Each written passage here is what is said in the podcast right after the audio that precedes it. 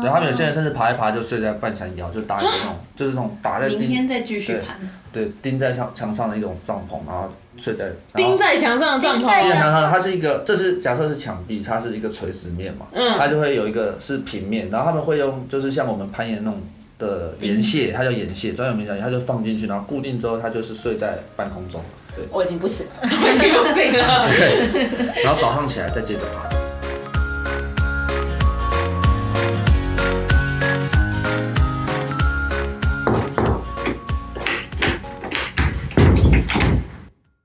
攀岩本身算是个极限运动吧？是吧？算算是，嗯它是唯一一个对抗地心引力的极限运动。你有没有理解意思吗？他这样讲，对抗地心引力，因为它是你是往上啊爬，对，因为大部分什么滑雪呀、往下冲浪啊，那都潜是水靠着地心引力去顺着地心引力去做这些动往作下。对，哎、我要先讲，我在去呃，在尝试攀岩之前，我对攀岩最深刻的印象是那个 Tom Cruise 的。Mission Impossible，他在第三集还是哪一个开头就是一个超帅的攀岩，那有点不太可能办得到。嗯哦 就是必须不可能，他就是不可能的任务了嘛。但毕是竟他在里面都还爬飞机了呢。我们先不要讲他爬飞机这个，我们那因为那个画面真的很帅，我对攀岩的印象最明显、印象深刻的画面就是那一个，徒手要做到那个哎点，他真的是徒手攀岩啊真的是有点然后没有任何的。绳子那些，然后虽然说现在知道就是一些很荒谬的状态，但是真的对我来讲，那个时候对于攀岩的印象就是这个， 很多人都 是，都是这 个吗？对，蛮多人蛮多 人是真的吗？对我原来我大家自己是对他不会啦，有印象因为毕竟我们去完之后就知道说，哦，那个很难， 非常难。所以真的有人这样子爬吗？你说完全不绑吗？啊对啊有啊，有个纪录片叫那个什么，突然想不起来 Free solo，英文。是我 free 我知道他，我知道他叫什么。那个爬的爬的人叫艾利克斯哈诺，他就是一个非常美国非常有名的，就是他攀岩。其实我们刚刚讲了嘛，就是暴食上攀啊，然后运动嗯运动攀登上攀，叭叭叭一大堆，那些都是建立在安全或者是有穿装备的状况下。但是有一个名词叫 free solo，就是 F R E E 自由那个 free，就是什么都不带，哇直接塞爬。然后爬的高度呢？那个纪录片其实我蛮推荐大家去可以看一下，它就是爬了大概有距离地面五公里还是六公里的高度。 Oh my god！那个就是，就算 Oh 你 my 用绳子爬 God 那个还是需要用所谓的多层去攀登的方式，有点像毛毛虫，就是你先爬，我确保你，等到它爬到上面，在它在上面确保我，然后我爬上去，然后再往上爬，所以绳子会是一个来回像毛毛虫的状态，一直这样往上。你想想看，一个大概好几公里的高度，然后我们要用绳子爬，可能一天都爬不完。他用，我记得那时候纪录片看大概是三个、四个小时，还有五个小时就把它爬完。好强哦。简单来讲就是现代版蜘蛛人的概念，嗯，对，他就是什么都没有，他有带啊，带一个粉袋，就啊，本代就是让那那对个怕怕防止流手汗的，对他就是去做这个动作。那其实美国有很多这种人，只是他是第一个拍成纪录片，然后还活着的，还呃重点是这一句吧，还活着。目前还活着的，对，因为他本身他现他大脑好像有一点缺陷。是有点像，好像我如果没有记错，是跟柯文哲一样是有雅斯伯格症，嗯哼，他的大脑就是对于恐惧这件事情比一般人不敏感非常多，因为我们有时候紧张会有肾上腺素嘛，会出手汗，那他比较不会有这个状况，所以他才有办法冷静的去爬完这些东西。对，前提是他有这能力，然后他还能保持冷静，然后去爬。所以相对来讲，这个症状而言，反而是在这个项目上是加分呢、有有点优势没有吧？他有是点优势哎不。一，他雅斯伯格不一定都没有啦，只我是那个说敏他感以他的状况来讲，就是对于恐惧的缺，就是无法那比较么不敏敏感嗯感的人，他反而这件事情上对他来讲是加分的，对，有点羡慕哎、我我一点都不没信。有，我只是说 在这件事情上来讲，但最好是大家还是正常人。因为他他不是很鲁莽的去做这件事情，他他还其是实有他纪思考录过纪录片的过程，其实就在讲说他在攀登这件事，就是准准备攀挑战拍这个纪录片件事，哦之前，他做了多少准备？他是在有装备的状况下爬了两年同一条路线，哦他已经把所有动作有个笔记本，然后在训练过程中，他知道他自己下一步要右手要抓哪边，左手要抓哪边，然后身体要怎么转，左脚摆哪边，右脚摆哪边，有一本很详细的笔记本去描述他每一个动作，然后练习了两年，中间他有去挑战一次，不过那次他爬到一半，他感觉不好，他就直接就是决定放弃，那就下来，他然这后样怎么下来啊？ 再爬下来。 哎、可是爬下来很难呢、对，爬起来很难所以。他完成了五公里之后，还是自己没有爬下来没了。有，那个地方是爬上去都可以走下来的，所以他们就是算算是他们叫做那叫就是散步的概念啦，嗯从那就有点像是走林间步，反正到了之后就可以用走的，就可以用走，对，对不用对再爬回来这对对对样。对它那个路线非常有名，它在美国的优胜美地，一个叫酋这真的长很岩有，有名的地方。就是一个攀岩的圣地。大家都会攀岩，通常基本上会攀岩的人都会很希望说一辈子有机会可以去爬一次。所以万一如果说今年没有疫情的话，不是未来没有疫情的话，你也会希望想要去爬吗？肯定要的，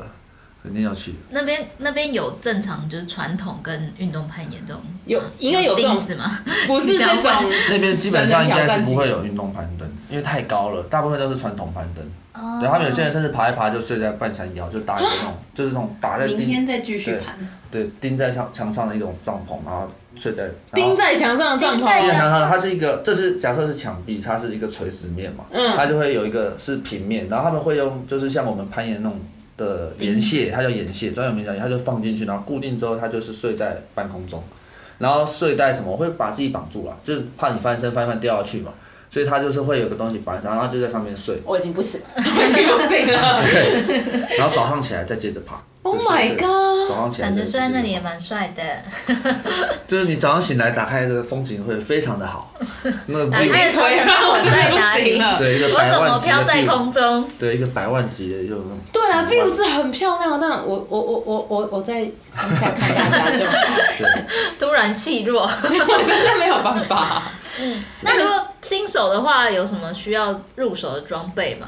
入手装备其实就看你一开始有没有你先设定好目标。如果你有稍微做过功课，你了解暴食是什么，了解上攀是什么，那在入手这两个不同项目的时候，需要准备的装备就也就不一样。当然最基本就是鞋子嘛，嗯，就是基本上只要你有鞋子了，那接下来就是暴食就可以开始玩了。而且我觉得他鞋子挑选方式跟一般我们穿鞋的方式不太一样。对，因为攀岩鞋它其实没有一个公定的版型或者是大小，每一家的大小穿起来不一样，然后加上每个人脚的形状也不一样，西方人的脚型跟亚洲人的脚型又不一样，嗯所以鞋子其实很多种挑选的一个方式。那其实去现场试穿是最准。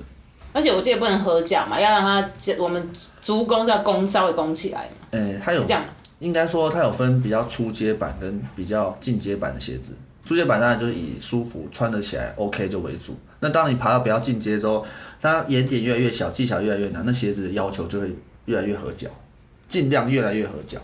就是不要有缝隙，因为只要有缝隙，就是代表嗯你就会滑滑、会滑动。哦完全没有缝隙的状况下，就是会有点像就是你自己的脚的感觉，所以就变成说鞋子会越穿越小，越穿越小。对，大概啊，我看过最小的，就是我朋友他们都是穿比自己平常穿的鞋子大概小一号半到两号，两号，两号，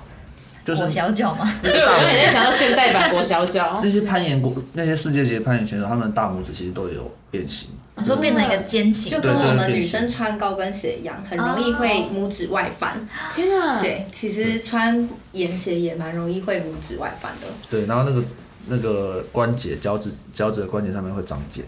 哦他们都会穿因为他们都穿因为穿那个都不穿袜子因为磨在那里对嗯他们就是为了追求就是踩那个小小圆点的一个力量的集中，因为它攀岩鞋会把你脚趾集中起来。我们脚趾五根里面，其实其他四根没有了都没关系。 啊简单来讲，因为大拇指才是最有力，所以它会把力量帮你集中，全部都，所以它攀岩鞋前面会做尖尖的，你的脚趾全部集中起来之后，你的踩踩下去的力量就会很集中，嗯就可以帮助你踩点，你的脚会比较省力。真的很像女生的高跟鞋。就跟芭蕾舞鞋其实有异曲同工之嗯嗯嗯妙芭蕾舞，因鞋为他们也是整只脚对立起来这样转圈圈那种，也是差不多的概念。哇塞，感觉很痛。 当然不是，如果是你像你刚刚说的题目，我有点离题。如果是只是新手入手的话，穿起来舒服，然后合稍微合脚一点，不要痛就可以。对，哦然后它就是分绑鞋带的、魔鬼毡的跟松紧带的三种。哪一种会比较好？还是看习惯？绑鞋带的话，通常比较偏向户外攀登，因为它穿的时间比较长。那、如果是暴食的话，可能就是魔鬼毡或者是松紧带，因为穿脱比较快速。哦，对，有时候下来，因为通常只有在爬的时候才穿，不爬的时候就不要穿。对，下来的时候就可以马上脱掉，要爬的时候套上去就可以爬。因为绑鞋带你还要慢慢拉、慢慢调，那就会比较花时间。嗯，对啊，就没办法高强度。高强度，休息时间不可以太长。对对对好严厉的教练，好烦哦、而且他一直看我，我觉得现在这个位置我坐错 了，因为他只这样看着我。对啊，所以大致上的话，攀岩如果是入手是暴食的话，差不多是这样。那如果有兴趣去上攀的话，可能再加个坐带，基本基本这两样就差不多。哦，是如果自己要去玩的啊话，对，然后再找一个已经会的。 攀岩这个，因为攀岩这个东西相对它门槛高，不是高在装备，它不像就是其他活动可能是装备很贵，但是你要学，你可以找到很多教练或是有人 带。攀岩比较需要就是一个已经会的人，他知道怎么爬，简单的怎么爬，或是他可以带你去直接入门。不是装备其实不难，装备到处都有卖，对，网络上也都有嗯卖，你都可以买得到。对，只是因为如果你没有迪一卡些侬有卖吗？地卡侬有，哦，地卡侬什么都有。可是只要需要老手就好了吗？因为其实这种东西还是需教要练证还是确保那些的。我所谓的老手，就是当有已经有考过确保卡的人，他知道啊。像暴食的话，其实不用确保卡，可是其实暴食也潜藏一些风危险险，对，有时候掉下来的姿势不正确啊，或是你要知道怎么摔下来，哦，有啊我上次撞到头，超对痛。，要不然就你是撞到到人头，嗯，因为摔下来的时候，他其实阿范有教那个摔的姿势，但是因为我后躺的速度太快，所以我直接撞到后脑勺，嗯，那真的晕了一下。但是你要赶快离开那个地方，因为还有人要爬。对，就是有些基本的要注意的事情啊。但当然知道这些事情之后，你就可以自己去爬。你说在暴食的部对，分没吗？错，暴食的部分就可以开始自己去练习啊，或自己去玩这样。自己爬。就是比较边缘人的可以参加的啦。一开始像我，我有时候无聊，我可能在家里没事，我可能自己去爬也 OK，不需要有人帮我确保。嗯因为暴食就是不需要有另外一个人帮你确保，但如果上攀就必须要。对啊，那你会觉得新手要先从室内或者室外开始吗？我觉应该得室内吧，对，我觉得室每个 内人喜欢的不一样哎、因为对我们有遇过，呃，他先碰到室内，他才开始爱上攀岩，然后像我的话是先碰到室外，然后才开始爱上攀没有岩。吧？我们那次不是先从室外哦，对，先去室外，去象鼻岩，特别哦对，象鼻岩。对，所以其橡实皮岩可以攀我说的象鼻岩是花莲的象鼻岩，啊， 我就想是以说，前很早很早的一块 想钱，哦说北北一海块钱岸纸钞，上面有印个图案，那是象鼻岩，它是旧最旧最旧的苏花公路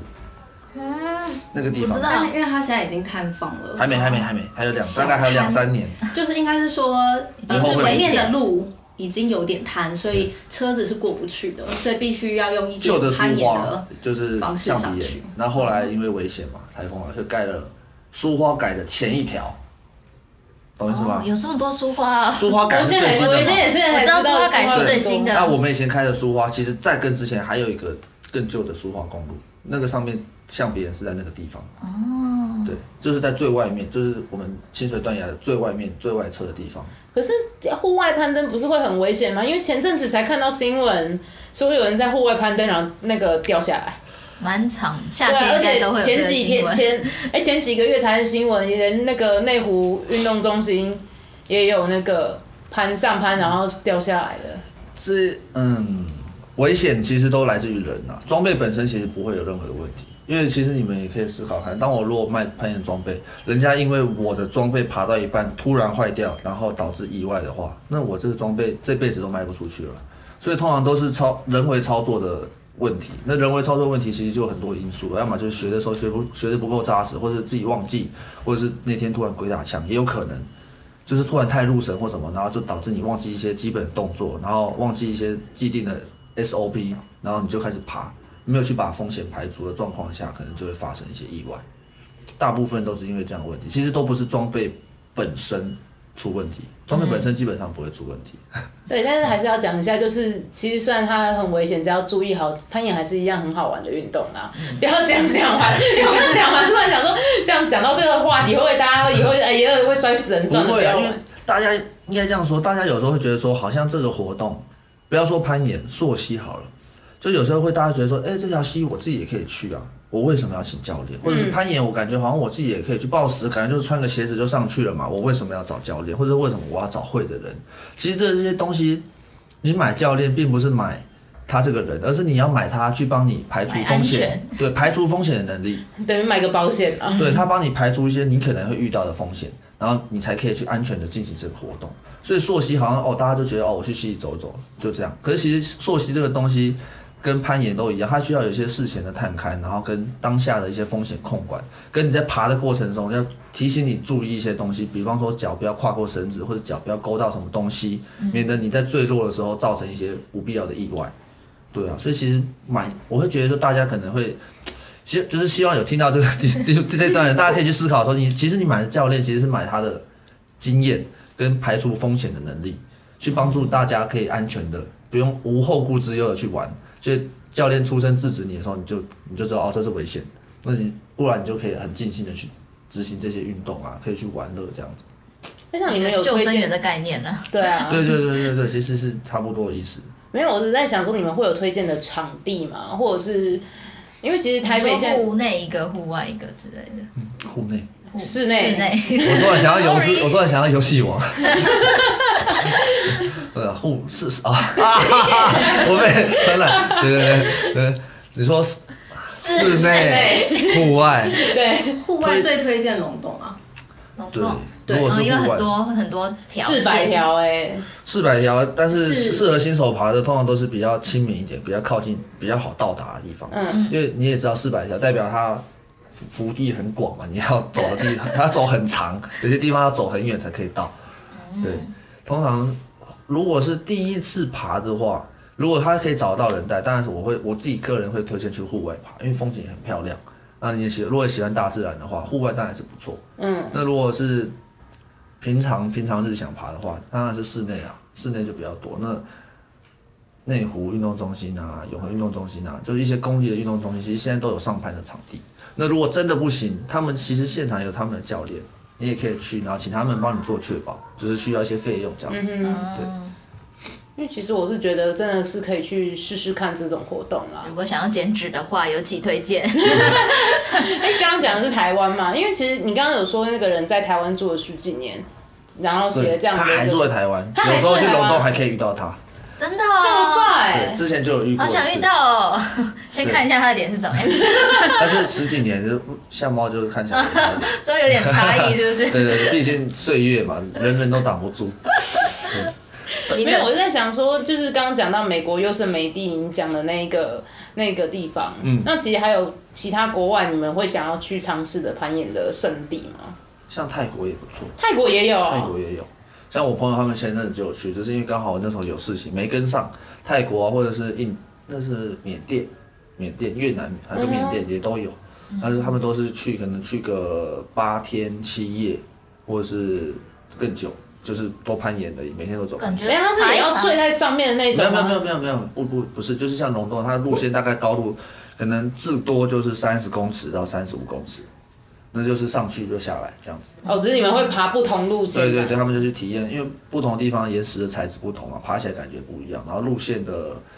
路线的形式也会不同。对，嗯就喜欢爬，然后啊有时候顺便去国外玩，就会体验一下当地的一些风土民情啊，或什么的。他们就会，他们通常我朋友他们的行程都是比较，我感觉是比较克难一点，就他们就纯粹是体验大自然，你就看他们住在一些小木屋里面，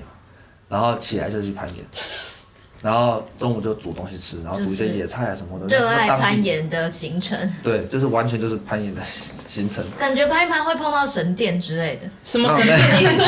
那个古墓奇兵 吗？有这种感觉。攀一毕攀竟是泰国跟缅甸这个这种这些区域，然后攀一攀，然后你就会发现出现了可能一些土著，寻宝猎人之类的东西。攀一攀就不见了，嗯，那个是反正打三角洲。对可啊，怕。哎、可是那你们自己攀完，因为我知道你们其实还蛮热爱攀岩的。那你们攀完之后，你们到底在想些什么？为什么真的会这样让你们仿佛着魔似的？其中的乐趣在哪？对啊，，一一遍一遍又这样子爬下去，因为 爱，啊还是因为爱嘛，这么简单。为什么喜欢呢？其实对我来说很单纯，因为我自己就是喜欢运动的人，所以我没有特别因为攀岩或是因为干嘛，然后我觉得说好像我得到什么，因为我觉得运动对我来说本身就是一件开心的事情，所以我就是又有钱赚嘛，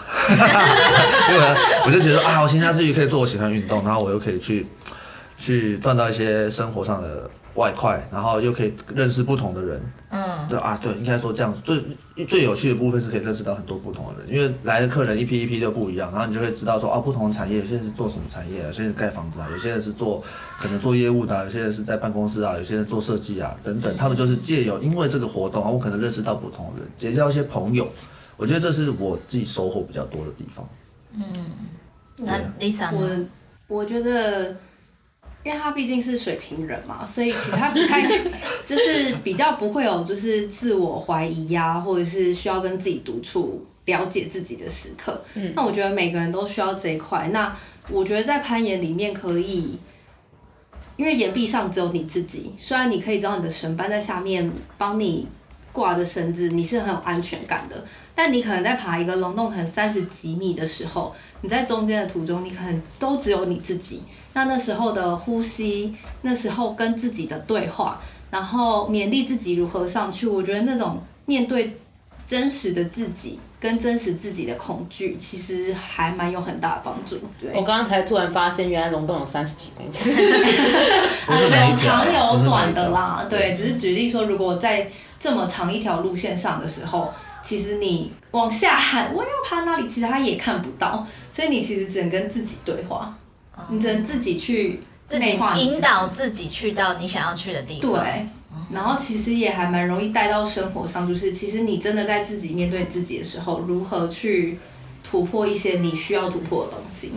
自己想办法，碰到问题的时候要自己想办法。我觉得这其实跟跑步有点像，因为都是一个跟自己相处的运动。嗯，他 Lisa 刚刚在讲前面的时候，我觉得蛮像，但是跑步比较不容易遇到困难 啊。肯定啊嘛。对，有啊，你在跑 上坡的时候，你不会。会觉得大腿很炸吗？但不会有 危险啊，不会有可能会随时摔下来的，会可能对是这不会有个动作包就夹是只有抬腿往前跑，但是他也可能会有哎，这个脚要左抬还是右抬，这样 很多问题啊。跑步就是加油，我们还有一 米路，加油。然后这上班的话，同时还要在内心思考，看我这明天还要面对我的工作之类的吗？这也太伤神了。没有，他是他只要看，哎、我先下一步要踏在哪里？对啦，现在这个世界只剩下我一个人，我才能把我带到我想要去的地方。我前阵子瞄到一部漫画叫做《孤高之人》，然后它其实在讲的是一个人在登山，然后其实登山里面也常常会有到攀岩的运动。因为我一直都觉得说，那种在面对自己包这种独自一个人的运动，其实我觉得真的是很好面对自己的时候心灵提升的时对刻啊，尤其这么危险又必须这么专注的时 刻，对啊，我觉得是一个很好让自己沉淀水的平时人候。除外啦。呃，水瓶人这种世界我们不太理解，他不太需要跟自己独处的时候啊，他应该时时刻刻都在跟自己独处对对，对对，他不需要那个特别的时 刻。是这样说的吗？嗯，对，哦，好吧，因为你都活在自己的世界里面啊，所以随时都在独处没。有，我只有在跟客人讲解的时候，我是有面对面对世 界的，因为我必须要哦，让他们知道说，啊，你这样会有危险哦。不然你会出问题。对对对，不要然商业模式 mode on，对，哎、我就必须要让客人知道，毕竟这是一个职责嘛。嗯哎对，你们刚刚也有说到，就是说你们除了，因为我们有讲到嘛，今年就是因为疫情的关系，所以除了攀岩之外，你们还有其他的运动，你们是也有在那个有其他的症状，因为感觉你们好像都斜杠很多。你嗯说包含有其 SUP 他你的啊在，问谁？你啊，哦， 我也在问你啥？我不是活在跟自己相处吗？我刚才说哦，我我就跟我自己正在问你们，是不是攀岩教练都会斜杠很多啊？应该是说，大部分的户外人都会不止兼备一种技能，大部分就就我自己认识的啦，像我自己本身就是有救生员的执照嘛，然后嗯还有考一些溪降的执照，嗯，然后跟攀岩教练的执照。西酱是什么？溪降就是我们一般是溯溪，溯溪的意思就是从下游往上走，在溪里面那是平面，那溪降的意思是有个瀑布，然后我从山路拉到上面之后，从瀑布上面垂降下来，哇塞，这叫溪 降，他之前也有约过哇我塞，但我没有去。哇它就塞，是对它是这不感一样的觉范有畴，兴趣，举对手。因为西藏的话就是比较多技术技术含量的活动，嗯因为它包含一些装备的操作，它跟攀岩其实有一点点的类似，因为也是有一个绳子对挂在对，关于身一些上。绳索的操作跟一些东西，然后就还有一些状况的排除等等，对啊，户外人，所以真的是户外人，真的身兼很多技能。万一哪一天真的发生什么事情，或者你们被突然在山林里面迷路，你们大概也可以活得很 好。在山，嗯、我可能还没办法了，我得讲实话， 对，我会讲，我可能就只顶多就是体力好一点，看有没有机会跑下山而已。哎、可以的啦。要那要辨认那个野草可不可以吃的，还需要这个技 对，还没还这个这又是另外一个范畴。还有寻找水源的技等能。等你点了这个技能，你就可以活在户外了。对，是其实像我们刚刚讲这么多活动，它其实都是登山里面的一个小支线，真的呃，。溯溪啊、攀岩啊，其实都是在登山的过程中可能会用到的技能。对，因为登山本身就包含这些，只是在台湾我们把它独立拿出来做一些商业化的活动，或者是独独立的一个运动啊。不然，其实在国外他们在爬一些大山的时候，他们有些遇到地方过不去，他们就是要下切到溪谷，嗯，然后从溪谷过去之后再上切，那其实就是溯溪。不然就是需要一些绳索的垂降，他们说啊这地方太高了下不去，或者要攀岩，有些人要先爬上去，然后再帮其他人上去。对，它是一个综合性性质的东西。啊所以我也其实户外人其实学满之后，就是要完成登一座山的愿望嘛。呃，没有没有，我我朋友他们爱登山的时候，他们就是专注在于登山。哦嗯对，可能去一次就是七天六夜啊，或者是四天三夜。有有有，我们上次我们登山那集可以大家回去听玛利亚那一集。哦，那个对对登山，我个人很蛮多佩服。很多天，对，那个都而且都不能洗澡，这才重点。你在上面攀岩睡一晚也是没办法洗的啊、 所以我还能去啊，所以 还没有就突破那个不能洗澡障碍。不一样啊，不一样，因为登山它那个背一整天，它有时候下雨啊或什么，那其实一整个很潮湿。那真的我自己认为我还没有到这么这么热爱大自然的一个人。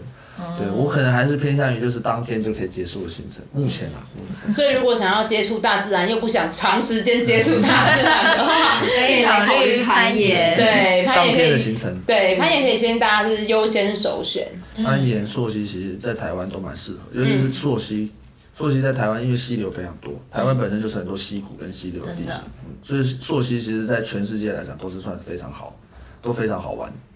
对，因为我朋友有有做过一个比较，他在出国，就是他在台湾有溯过溪，他去法国也去溯溪，然那后我啊可以溯溪对，然哦，后他说完就想说，天哪，这什么烂啊，烂东西，然后还要收那么贵，比台湾还要贵，然后又不好玩，然后他才知道说，哦，原来台湾的溯溪这么好，只是因为台湾人本身在台湾，他们没有在国外溯溪的经验，他们可能没办法比较。但是像我朋友这种去外国溯完溪回来的人，他们就会有很深刻的感受说，啊，原来台湾很适合溯溪。这集也推荐给台湾旅行社，可知道要开什么活动了。 台湾非常适合开这种登山啊、攀岩的，多一点多一点溯溪啊，给那个国外的观光客有没有？保证一定，搞不好有现在没有国国外的外的观光客，未来嘛，我们可以从现在开始规划，先把路线找好，把教练，我们看我们现场有两个教练，直接就找嗯应哦他该们，是蛮多教练的在对整啊个台湾这个城，这一定可以，我觉得搞不好可以来试试看。嗯，不过今天也谢谢两位，谢谢阿凡，谢谢 Lisa，我们今天时间差不多。谢谢如果大家有想要尝试这个运动的话，也可以找他们两位。欢迎想要了解，欢迎 email 给我们，对我们欢会迎帮你给帮你联系教练。对，然后也希望大家如果喜欢的话，帮我们留言和五星评分。如果想跟我们聊天或是分享心得的话，也欢迎写 mail 给我们。脸书上搜寻“人生计划论”，按赞追踪。那我们就下次再见喽，拜拜拜拜哎